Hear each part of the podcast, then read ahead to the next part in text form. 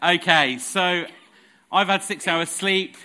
You want to get your dinner, so we'll get through this as best we can and um, maybe forget this Sunday happened. Um, uh, we are in part three uh, of our series in the book of Daniel uh, that we're calling A Creative Minority. Uh, last week, Tammy did an amazing job talking essentially uh, about what faith looks like when we have to say no to some of the demands of our culture. Uh, when our culture wants to go one way and we know we need to go another. Um, so she, she was talking about what it means for us to have a kind of resilient faith. And uh, we've been kind of de- trying to define what this word, a creative minority, is. Uh, a single sentence definition that I came up with uh, was this a community of people living out a resilient faith in a culture that is living in a different story. And, and so we're kind of trying, trying to kind of figure out what does that mean for us? What does it mean for us to be a creative minority? Uh, Rabbi Jonathan uh, Sacks, he says this You can be a minority living in a country whose religion, culture, and legal system are not your own, and yet sustain your identity, live your faith, and contribute to the common good. It isn't easy. It demands a complex finessing of identities. It involves a willingness to live in a state of cognitive dissonance. It's, uh, it's not for the faint hearted, but it is creative.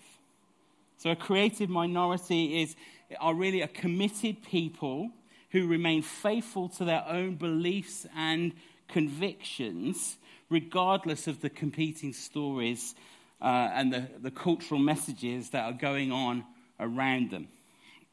Uh, and so uh, we've been using the, the story of Daniel uh, and his friends to kind of show us what a creative minority might look like. Daniel, as we heard, was a, a Jewish exile, um, being slowly immersed into Babylonian culture. And as we saw in the first week in chapter 1, uh, Daniel, you know, he would have looked like a Babylonian, he would have dressed like a Babylonian, he even took on a Babylonian name. But as we saw in chapter 1, he refused to eat the food uh, from the king's table. He, he, he refused to imbibe or, or to ingest the king's food and fully embrace the culture. And it kind of, we kind of wrestled with why, why, did, why did Daniel do this? And, and really, what we, what we discovered was that if he ate from the king's table, um, he, he, would have, he would have completely lost his identity. He would have completely lost who he was.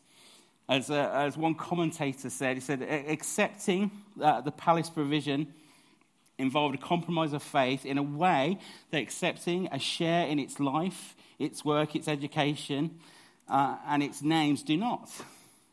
Believers in other contexts or other cultures might have identified a sticking point elsewhere.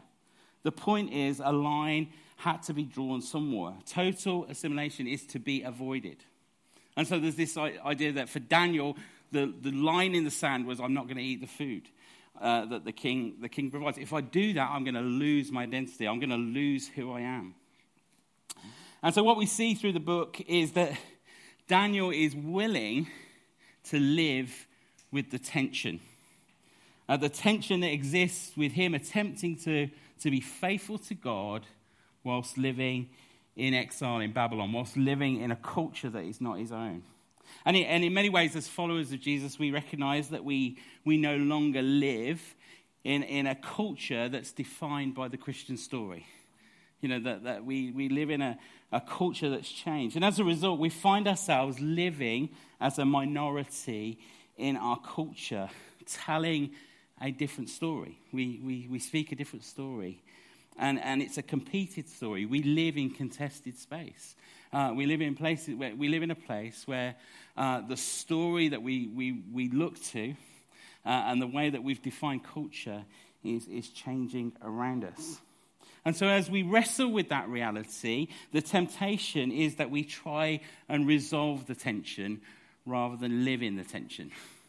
and, we, and, and we, um, we, we try and resolve it. And, and one of the ways that we typically resolve it is to give in, is to compromise, is to, to let things go, to kind of loosen the grip on things that maybe we've held dear, and that things that have been kind of doctrinal, orthodox of the church, we suddenly let slip through our hands because it, it helps us deal with the tension that we feel.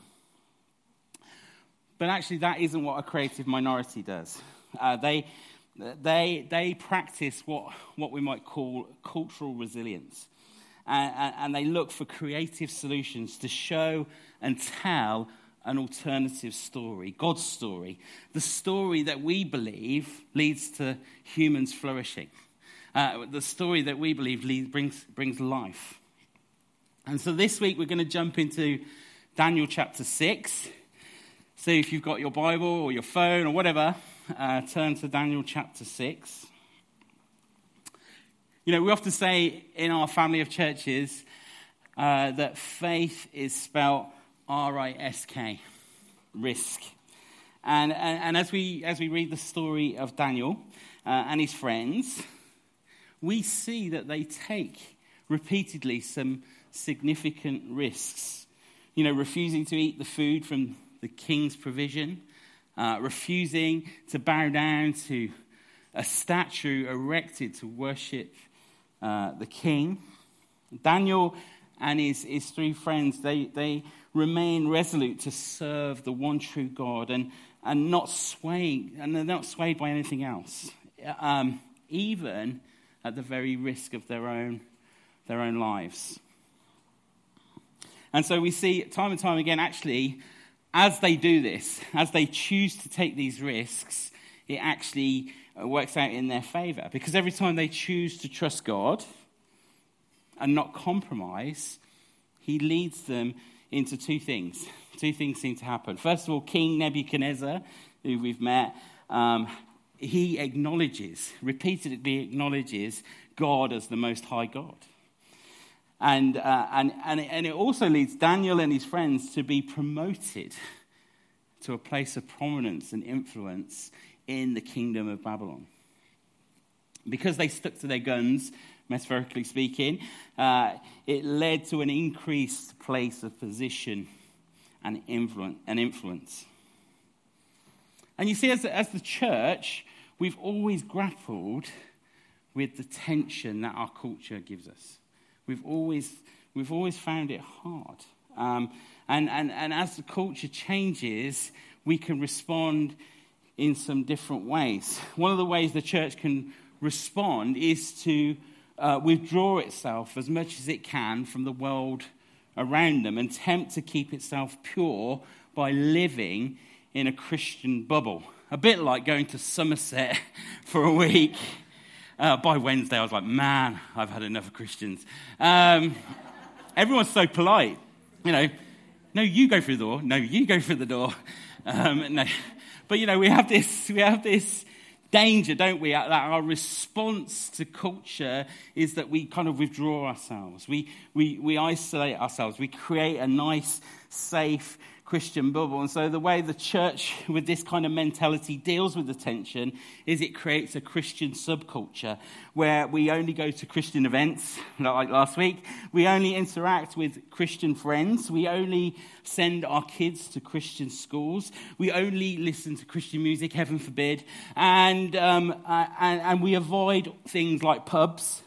Okay, I'm just looking at you. Um, cinema. Um, and anything secular. Uh, and in the process, we, we become a people who define ourselves by what we're against. And we position ourselves in a way that we critique culture. That, that's the kind of position that we take. Let's, let's just withdraw ourselves and criticize from a distance. And you know, this isn't a new phenomenon. Um, um, in Jesus' day, there were a couple of groups like this. One was a group called the Essenes, uh, and the Essenes dealt with the tension by withdrawing. They went into the desert, set up colonies away from everyone else. You know, they, they kind of created their own heaven on earth. Uh, there was another group that kind of similar to this, and that was a group called the Pharisees. And the Pharisees were hyper religious group of Jewish people uh, who defined themselves by everything that they were against in society. Uh, and the problem is, is that they rooted their belief system in everyone else being the problem. You know, you're the problem that this has happened. It's, it's those no good sinners, you know, those people out there. And so that's one way that we can respond to the, the problem. We can respond to this tension of the kingdom. Another way we can respond is, is we attempt to be relevant and we attempt to blend in. And you know, I said, and I said this a, a few weeks ago, some forms of cultural relevance is healthy. Um, you know, we want churches to act and speak a language that people understand. And, you know, we would rather be relevant than irrelevant. Okay, so we want to, we want to, there is a, there's a sense that being relevant is a helpful thing. Yet often in our attempts to be re- relevant, at some point, we will bump into something that doesn't fit, that creates conflict uh, with what we believe is true. And often, what happens is we have a choice. We, we have a choice to either continue, um, you know, and stick to what we believe, or we water down uh, uh, what we believe. And we have this kind of, I don't know, whitewashed kind of version of our faith. And again, this isn't a new phenomenon. Uh, again, in Jesus' time, there was another group of people called the Herodians, and, and, and, and, and they were the kind of the collaborators. They were the sellouts. They collaborated with Rome. They gave their identity, you know, they gave away their identity and allowed the prevailing culture around them to shape them and to shape what they become. And it's easy for us as the church to be in that place. We want to be liked, don't we? You know, we want, let, please like us. Um, that's kind of the message that we say to our culture. That, that we want to be accepted. We, we don't want to be seen as this kind of outdated, conservative group of people. The problem is when we go too far with cultural relevance, we, um, we end up becoming relevant to a culture that actually, I believe, leads to death. It's a culture that leads to death. It's not a culture that leads to life.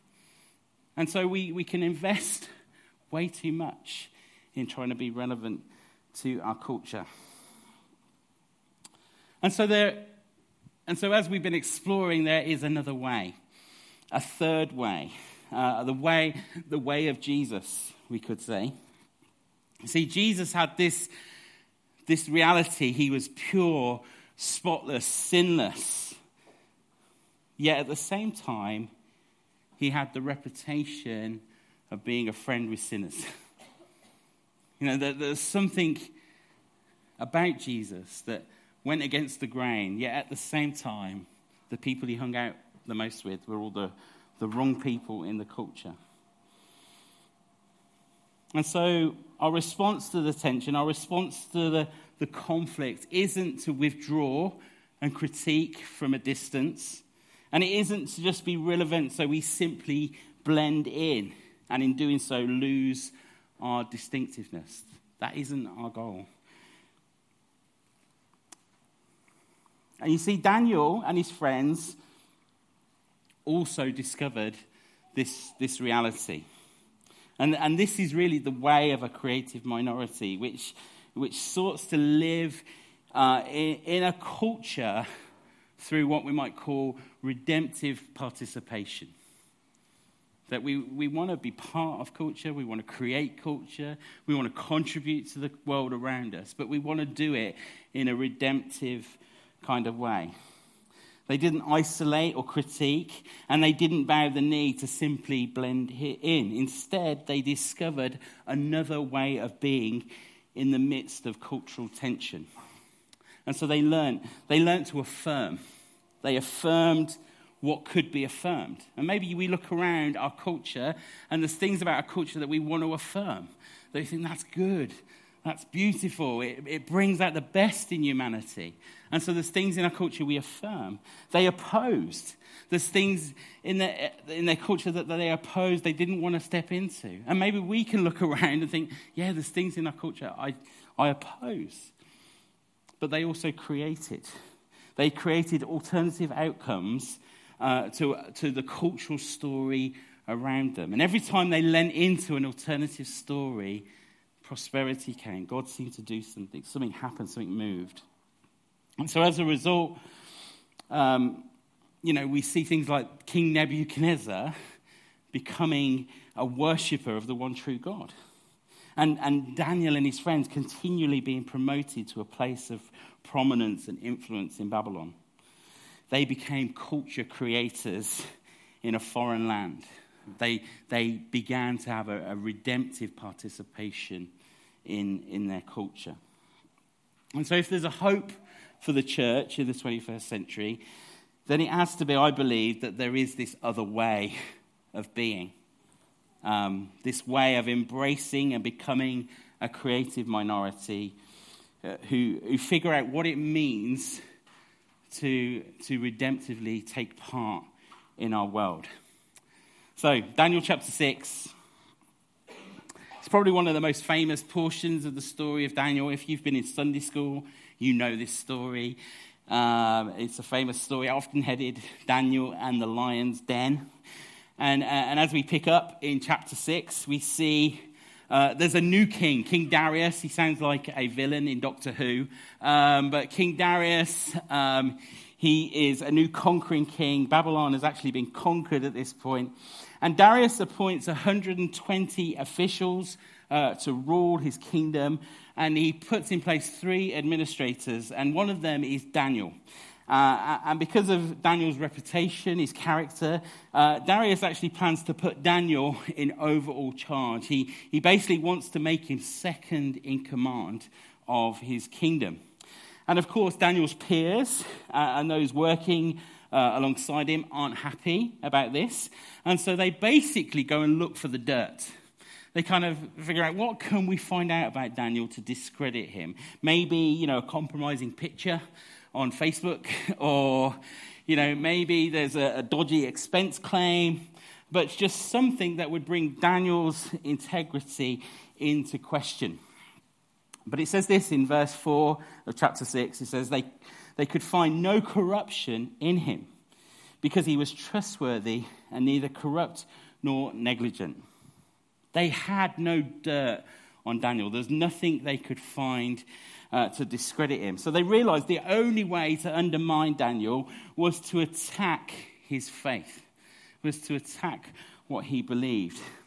And, and, and so they uh, intentionally created a situation that would trap Daniel. They persuaded the king to issue a decree uh, that if anybody worshipped a god or a human other than the king for the next 30 days, they should be thrown into the lion's den.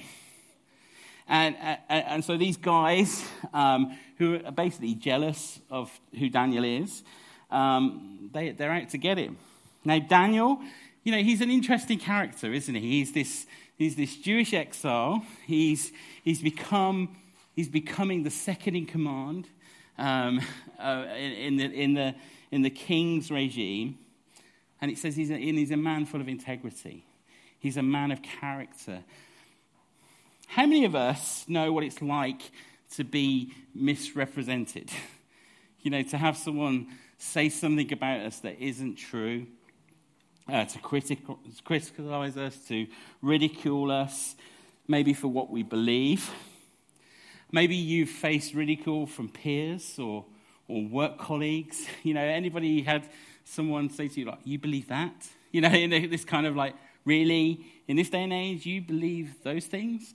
Um, maybe you faced ethical challenges in your workplace uh, when you find, you know, your convictions and the things that you hold as important are different to the place where you work and different to those of your colleagues or, or your boss who calls the shots. And, um, and we find ourselves, you know, in, the, in this place of pressure where it's easy to compromise. And because, as we've been saying all along, that this cultural tension that exists, that's, it's here, it's in the room, it's hard. It's hard, isn't it? We, you know, we, we wake up in the midst of a competing story. As I said, it's, com- it's contested space. And, it, and, and so it's really hard to deal with the tension. And yet Daniel lives in this tension, and he seems to live it well. He seems to live the tension well.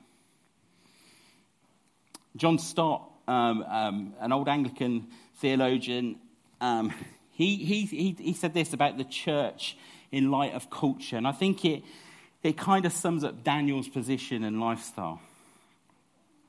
He says, it says here, instead of always being one of the chief bastions of the social status quo, the church is to develop a Christian counterculture with its own distinctive goals, values, standards, and lifestyles. A realistic alternative to a contemporary culture which is marked by materialism, self centeredness, and greed. Christ's call to obedience is a call to be different, not conformist. Such a church, joyful, obedient, loving, and free, will do more than please God. It will attract the world. And so, when we see crisis come, when we see the culture fighting against us, just like Daniel, we, we, we have to realize there's a different response. You know, Daniel has been stitched up by the other officials, and he responds completely differently. Verse 10, it says, Now when Daniel learned of the decree that had been published, he went home to his upstairs room where the windows were open towards Jerusalem. Three times a day, he got down on his knees and prayed, giving thanks to God, just as he had done before. You see, Daniel could have, in this moment, attempted to run for it, you know, run for the hills. He could, he could have tried to use his position of power to alter things. He, he, he could have tried to counteract the king's decree, you know, try and convince the king uh, to make a different choice. He could have complained. He could have felt sorry for himself. He could have done all these things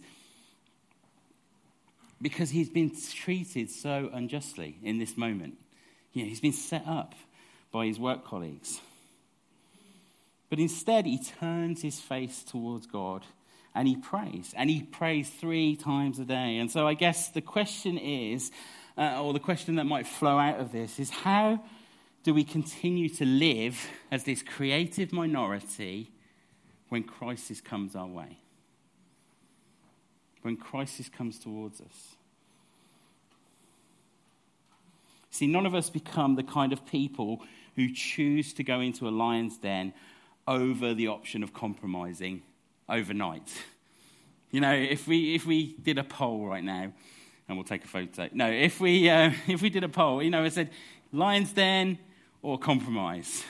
I'm pretty sure the vast majority of us think, mm, compromise. Um, we're, we're not into being eaten alive by lions, okay? But as we look at the life of Daniel, we see in a moment of crisis, he makes some other priorities. He, he makes this priority to pray. Three times a day, he gets down on his knees and prayed, giving thanks to God just as he'd done before. Now, I don't know how you picture Daniel, but I picture him as this kind of athletic, young, handsome kind of guy. A bit like me 10 years ago. Um, and um, and he could have been all those things. He could definitely have been all of those things. But at this point in the story, it's believed that Daniel was probably in his 90s, around 90 years of age. Why is that important? Well, it says this three times a day, he gets down on his knees and he prays, giving thanks to God, just as he had done before. You see, Daniel had prioritized prayer morning, noon, and night, just as he'd done before. In other words, in this moment of crisis, this wasn't, oh my goodness, panic, I need to pray. It was actually a lifestyle, a commitment that he was already living. And my guess, he'd spent the last 70 years, morning, noon, and night, prioritizing prayer in this way. And you see, someone who has invested that much of their personal time to communion with God won't compromise easily. You see, prayer isn't just this dutiful thing that we are called to do. Prayer is actually key to growing in relationship with God. And, and, and, and if we are to be the kind of people who live in this cultural tension, who, who live with this competing cultural story around us that plays a completely different tune, we need to be men and women of prayer. We need to be men and women who find ourselves on our knees in prayer. As I said, Daniel and his friends, you know, they did compromise on some things. They, they, they dressed like Babylonians. They, they, they speak like Babylonians. They, they, they have names of Babylonians. But there, there were certain things for them that they're not going to change. And you see, they refused to compromise on at least three things. They, they refused to compromise on their worship, their identity, and their purpose. And that's just not, that's not just this kind of like bloodied minded defiance. You know, Daniel actually presses into these things in the moment of conflict. In that moment of tension, you know, he, he invests in his worship. He invests and reminds himself of his identity and his, and his purpose, the call that God has given. It says three times a day he gets down on his knees and he prays. You see, that's the position of worship. And, and, and Daniel is continually positioning himself in a place of worship of the king. In a land that says Darius is king. In a, in a, in a land that worships different gods. In that place, Daniel presses in and worships without compromise. It also says that he prayed with his window open towards, towards Jerusalem, where he's reminding himself of his identity, reminding himself of where he belongs, who his people are, that Jerusalem was his home. Now, we don't, we don't pray and open our windows facing Jerusalem, but as followers of Jesus, we're taught to do things the same. Jesus, Jesus says, Seek first the kingdom of God and my righteousness. You see, seeking first the kingdom is to orientate our hearts and our minds and our actions towards God's kingdom. And that we're called to orientate ourselves that way. And, and we find our identity and purpose in seeing his kingdom outworked in our world. And Daniel is committed to this no matter what. Even if there's a law in place that says you can't do it, he's like, I'm going to do this anyway. Now, here's the thing I wonder, this is where we get the knife and we twist it a little bit. I wonder how many of us find it easy for our schedule to bump our spiritual practice of prayer. You know, for, for many of us, it doesn't take a law to stop us praying. All it takes is our you know, our, our, our schedules to cause a little bit of busyness and distraction.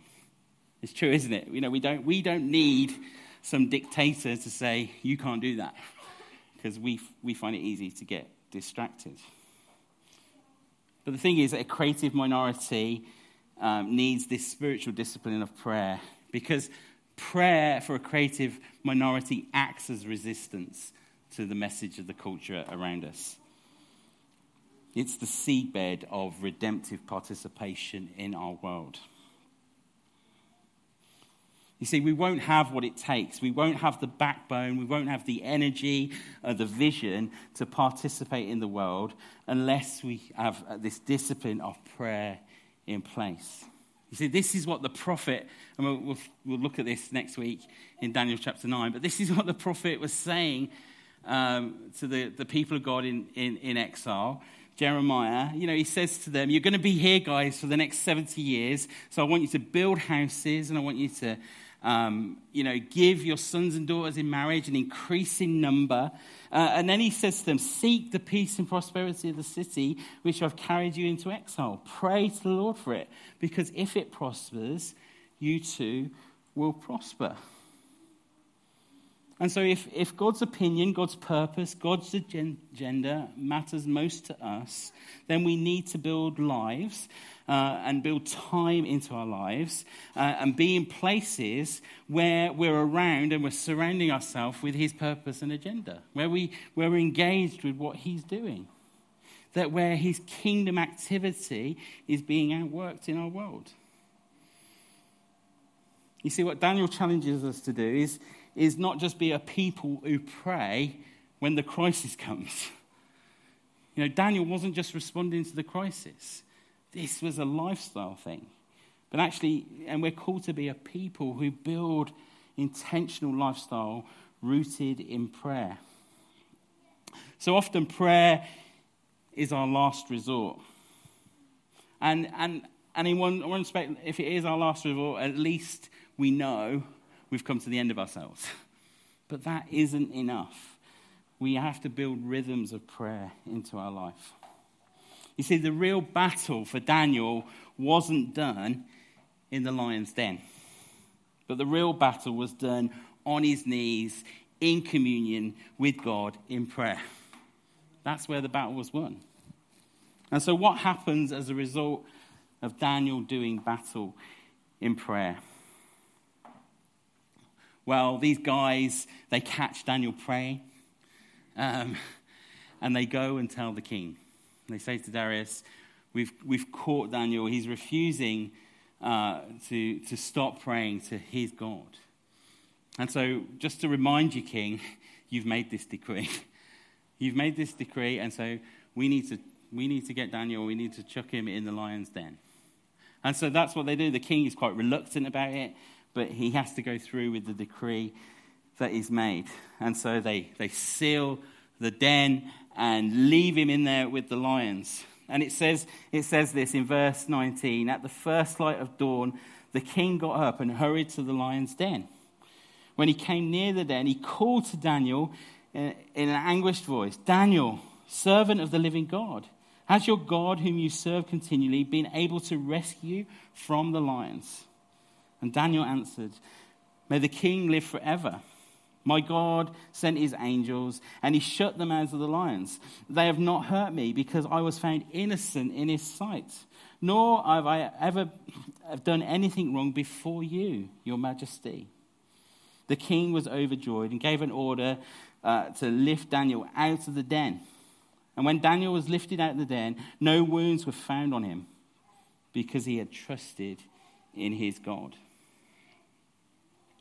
Now, one thing that we don't know about this story is the detail of what happened um, to the lions. You know, God sent this 10 foot angel down into the den. He put a muzzle on the lions or drugged them or some. I don't, I don't, I don't know what he did. Uh, but we don't get that detail. But what, what the writer does draw attention to is the king. It's almost as if God's saying, Don't worry about Daniel. That's all sorted. But look at what's going on for the king. The king who can't sleep at night because he needs to know if Daniel survived. And so the first thing in the morning, he runs down to the lion's den. He's like, Daniel, servant of God, has he rescued you? Are you safe? And Daniel replies, Yes. And, and actually, this, and it's in this moment that Daniel, um, at, at, this time, um, he defends himself for the first time. He says, they, They've not hurt me because I've, I've been found innocent in your sight, nor have I done anything wrong before you, your majesty. And then the king says this in verse 25 the king, uh, the king Darius wrote to all the nations and people of every language in all the earth. May you prosper greatly. I issue a decree that in every part of my kingdom people must fear and, and reverence the God of Daniel. For he is the living God and he endures forever. His kingdom will not be destroyed, his dominion will never end. He rescues and he saves. He performs signs and wonders in the heavens and on the earth. And he has rescued Daniel from the power of the lions. You see, Daniel was a man fully engaged in his culture, the culture around him, and yet at the same time, he remains distinctive. And when his moment comes to stand, he, he courageously does without any kind of compromise. He, because he's, he's the kind of person who's invested in himself in God. He's invested in himself on his knees with his father at least three times a day. And so he's there. He's a person who's invested for the long haul. And as a result of that, there's this kind of resilience created to the narrative of the culture going on around him. And in, in the process of practicing this resilience and, and, and, and, and choosing to participate in a redemptive kind of way, he finds favor. He finds more position. He finds more opportunity to shape the redemptive story of Babylon. Not just the redemptive story of where he longs to be back, but actually the redemptive story of where he finds himself. It says in verse 20, 28 that Daniel prospered during the reign of Darius. You know, the, here's the thing, and you know, one of the reasons why we're doing this, this kind of teaching series is because we believe this, this is the posture that we find ourselves in as the church. You know, the church is, we're, we're, we're kind of a people in exile. We're, we're a people living as a minority in a culture that tells a different story. And actually, I think God wants to do something wonderful because we find ourselves in that position. That God wants to move in amazing ways because we find ourselves in that place. That he, he wants us to be a people who creatively participate with the world around us and make a, uh, make a difference in a redemptive kind of way. That as we seek the peace and prosperity of our city, as we, as we pray for God's redemptive power uh, to come and change, change the, the, the climate around us, we believe God's going to come and move, that He's going to move in powerful ways. He's going to do amazing things amongst us. But you know, that redemptive participation, that, that place of being a creative minority, it doesn't start in rooms like this. It doesn't. Most people in our city don't know you're here right now.